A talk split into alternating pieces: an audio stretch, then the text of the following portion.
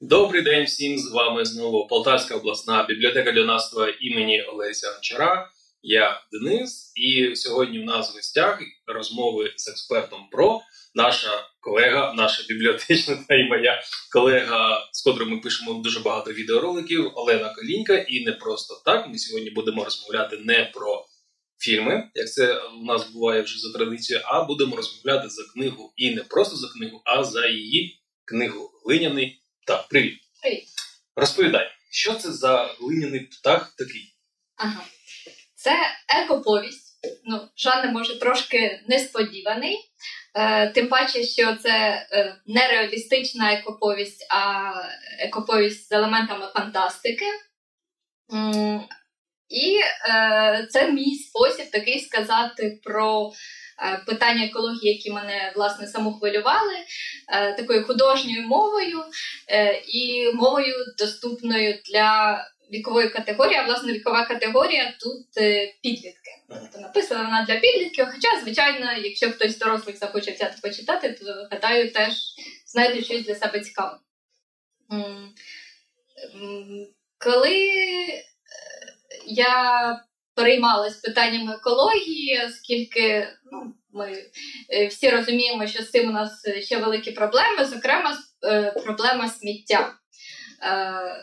У мене на колишній роботі дві колеги жили і живуть в Макухівці, і там, хто не знає, наше міське сміттєзвалище неподалік знаходиться. Це така гора сміття, десь майже багатоповерхівку, і щодня воно досі працює, хоча за всіма вимогами воно вже має бути зачиненим, закритим, туди не мають привозити сміття, але досі воно, на жаль, функціонує, і щодня просто з усього міста туди звозять сміття. Так, хто не знав, хто буде бачити, дивитися ролик, але він не з Полтави, уявіть собі таку величезну купу сміття, котру видно майже з центра міста. Тобто ти дивишся, у нас є гарні такі смотрові площадки, ти дивишся на місто, котре таке гарне, особливо вночі та і вдень, там багато лісів, зелені, просто гарний вид, гарне місто зверху, і ти бачиш там на фоні величезні такі гори, але не ті гори, на котрі хочеться сходити, а просто величезні гори сміття. І коли літо, і коли воно палає, тому що за ним ніхто не слідкує, та вся Полтава чує такий легкий аромат з тонкою, але не французьких духів, ось парфюмів не французьких, а аромат цієї палаючої мусорки, що приходиться просто закривати вікна і сидіти, чекати, поки не зміниться напрямок вітру, або поки не погасить. Так, я живу теж в районі, який не так і віддалений від Макухівки, тому теж, на жаль, можна це все відчути. І розповіді моїх колег про ці пакетики, які розлітаються звідти на багато-багато майже кілометрів, там і всі дерева, на гілках дерев гайдаються ці пакети. Я перейнялася цим всім, я з'їздила, подивилась на все це. І до того ж, тоді, коли я задумувала цю повість, якраз були сміттєва криза у Львові. Теж, хто пригадує, то просто не вивозила сміття, і воно накопичувалось на вулицях міста, того гарного Львова.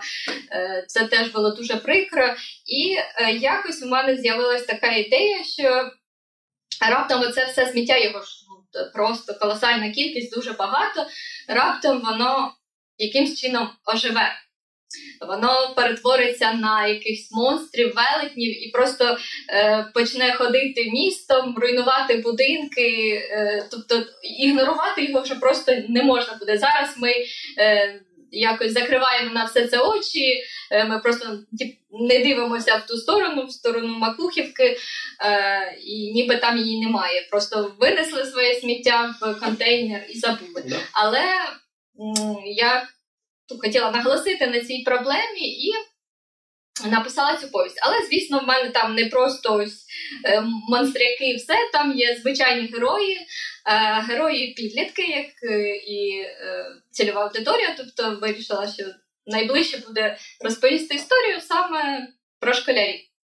Тому головна героїня в мене Леся, дев'ятикласниця, вона керамістка, ліпить з глини, хоче стати майстриною, мисткинею. І так сталося, що вона переїжджає з одної частини міста в іншу і змінює школу. Там не знаходить подруг, але одразу якось так зближується з двома хлопцями, своїми однокласниками. З одним із них починає зустрічатися, ну, один просто як хороший друг. Це Данько, який як голівудський актор, він такий дуже симпатичний, з ним вона і зустрічається. І гламурчик Макс. Гламурчик – це його прізвисько, оскільки він такий весь модний, полюбляє підбирати шмотки, і дає навіть Лесі якісь там поради, що їй краще личить. Такий, і в нього таке гарне почуття гумору, ну, тобто такий веселий. Так трапилось, щось вони з Данькою разом, але з часом Данько починає відчувати, що щось з їхніми взаєминами не так, щось не те. І за порадою до Макса, а Макс каже, ну, дівчата люблять подарунки, подарую щось таке незвичне, ну, геть зовсім незвичне, щоб вразити, можливо, спрацює. І Данько сушить собі це мізки, він там ходить, шукає, що ж таке подарувати, але оскільки Леся керамістка любить глину, то він знайшов для неї глиняну статуетку. Але ця глиняна статуетка виявилась... Не просто глиняна статуетка. Трипільською, і як він гадав, що це просто сувенір, а виявилося, що це таки справжня трипільська статуетка, якій більше 5000 років. Ну і звідси з'явилась первісна магія, це все, і вже перейшло до екології, про те, що я й говорила. Звісно, там ще багато перипетій, багато між школярами проблем, бо я окреслила це тільки основну, найосновнішу лінію сюжету. Так, щоб не було багато спойлерів. Так. Щоб було цікаво читати. До речі, в тебе вже була не одна презентація цієї книги, ти вже декілька разів презентувала її на різних локаціях, на різну аудиторію. І в основному це ж молодь. Це підлітки. Взагалі, як ти бачила на презентаціях, чи цікава взагалі тема екології для сучасної молоді, для сучасних підлітків? Тому що, наскільки я бачу, оскільки також з ними по роботі спілкуюся, їх максимум, що цікавить, це TikTok. Як взагалі заходила їм тема, чи була цікава тема екології? Ну, насправді, коли вже починається розповідь, якщо я там ставлю якісь запитання, то їх це починає хвилювати. Можливо, не всі справді от так гостро цим переймаються, але якщо з ними про це говорити, то видно якусь реакцію. І дехто говорить, що можливо, хтось стартує, або принаймні всі знають шкоду від батареїв, від цього всього, що це потрібно переробляти і не просто викидати смітник.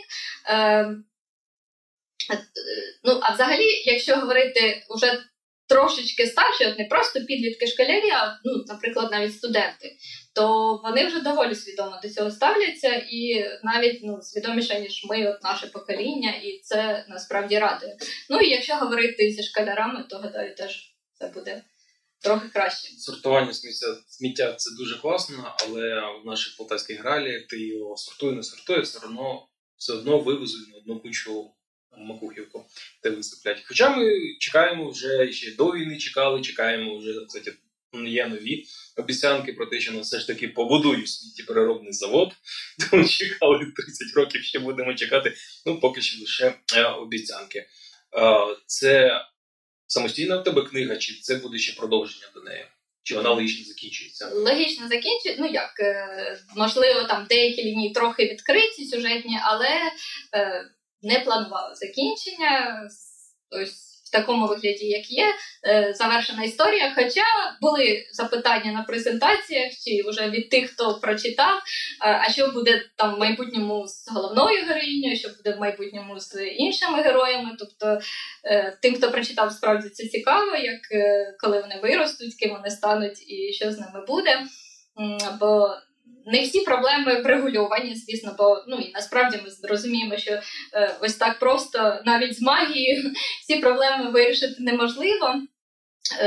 Тому над цим треба працювати. І чи цікаво, чи будуть працювати над цим герої. І це добре, бо якщо над цим замислюються, то, напевно, розуміють, що треба якісь зміни, і не тільки в книжках, а й в житті. Це круто, це мені подобається. Так.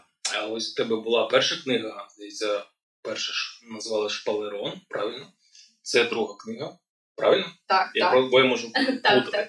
Ось, тобто перша книга була про чарівну Україну, куди діти потрапляли через шпалери. Ось, правильно? Правильно. Я ще щось пам'ятаю. Друга книга в тебе вже більш для серйозної теми – це екологія. Що далі? Куди ти хочеш піти? Можливо, це буде знову казка, більш дитяча, бо ти хочеш підняти знову якусь більш соціальну тему. Що ти плануєш в майбутньому робити? У мене вже є рукопис. Це казка дитяча, знову на десь молодшу школу, але це буде такий дитячий стимпанк, можна так навіть сказати, чи з елементами стимпанку. І там трошечки також буде проблеми екології, це не буде центральною темою, але все-таки вона буде також там підійматись і порушуватись. І поки що спойлерити дуже не буду, але це буде пригодницька теж трохи така фантастична, пригодницька казка. Круто. В тебе вже друга книга і друга вже надрукована. Ось. По традиції я питаю тих письменників, котрі до нас приходять, що б ти порадила тим, хто хоче почати писати. Тому що це ж не просто ти взяв, написав, надрукували, але класно. Ти стикаєшся в процесі написання з труднощами. По-перше, вигадати це все. По-друге, це оформити свою думку на папері. Третє, це вже знайти тих, хто тебе підтримує з друком, знову ж таки, з розповсюдження. Що треба ось молодим, котрі хочуть написати та видати свою першу книгу? Або хоча б написати. Що б ти їм порадила? Я на такі запитання в мене одна відповідь, і я вважаю, що це найкрутіше рішення. Потрібно, якщо хочеш класно писати, потрібно дуже-дуже-дуже багато читати. Читати різного, і якісної літератури, і, можливо, навіть неякісної, щоб вміти відрізнити одне від іншого. Тобто читати всього-всього-всього і читати багато. І тоді це вже буде така начитаність, і можна спробувати тоді писати самостійно. Не гарантую, що ось перший рукопис, який вже написується, це одразу буде щось геніальне. Не варто ось робити такі сподівання, бо тоді буде трошки розчарування. Треба розуміти, що це процес із вдосконалення. Тобто перший рукопис може бути просто як навчальний. Ви спробували, можливо, навіть під когось. Тобто дуже часто письменники-початківці, вони намагаються когось наслідувати, або свідомо, або несвідомо, і це абсолютно нормально. Але якщо продовжувати писати і бачити, що з кожним наступним рукописом все краще і краще, ось тоді з цього вже справді щось вийде. Тоді можна подавати на літературні конкурси, пропонувати видавництвам і, гадаю, тоді все вийде, якщо справді вдосконалюватись і робити все з любов'ю, з душею. Так, щоб це було від серця, просто так, заради того, щоб прославитись. Так. Два запитання. Що було найважче при написанні книги і що було найлегше при написанні книги? Цієї. Важко було, напевно, не скажу, що важко шукати матеріал, це було цікаво, але коли я лише трошечки копнула в проблему сміття, в проблему екології, це виявилося, що це така обширна тема, є ціла наука гарбологія, здається, якщо не помиляюся, археологія сміття. Тобто в світі цим вже давним-давно ми лише почали стикатись, бо в нас не таке вже й велике місто, а в світі вже дуже давно ця проблема і вже багато знайдено рішень, є гірші, є кращі, то нам залишається лише переймати цей досвід, оскільки це вже все пройдений шлях для багатьох країн. І я зрозуміла, що от треба ж вибрати щось таке із цих всієї такої величезної інформації, щоб це було не нудно. Тут немає прям таких ось лекцій, екологія, от робіть ось так, не робіть ось так. Це просто художня розповідь, і тому, але все ж таки хотілося, щоб якось так зачепити цю проблему. Тому це було не дуже просто, але не впоралася вирішувати читачам, хто почитає, подивиться. А що було найлегше? Ну, найлегше це, напевно, от вигадувати образи, і бо вони от якось вже з'явились, як живі, просто бери їх і описуй, і отримую від цього задоволення, бо вони там сваряться, жартують, і це мені самій за цим було прикольно спостерігати, і от вони жили перед моїми очима, я це все просто описувала. Круто. Ну і що можна сказати наостанок, будемо завершувати, да? Ця книга є в бібліотеці, да? Можете приходити брати в нашій бібліотеці. А якщо ви захочете придбати для себе примірник або дізнатися більше про творчість Олени, під відео буде посилання на її Facebook чи на Instagram. Куди краще дати? Можна і туди. І туди, і туди буде два посилання. Заходьте, дивіться, як відбувається творчість пані Олени. Замовляйте книги, читайте та долучайтесь до наших сучасних українських книжок. Тобі дякую за те, що прийшла, за нашу сьогоднішню розмову, та до нових зустрічей. Дякую, до зустрічі.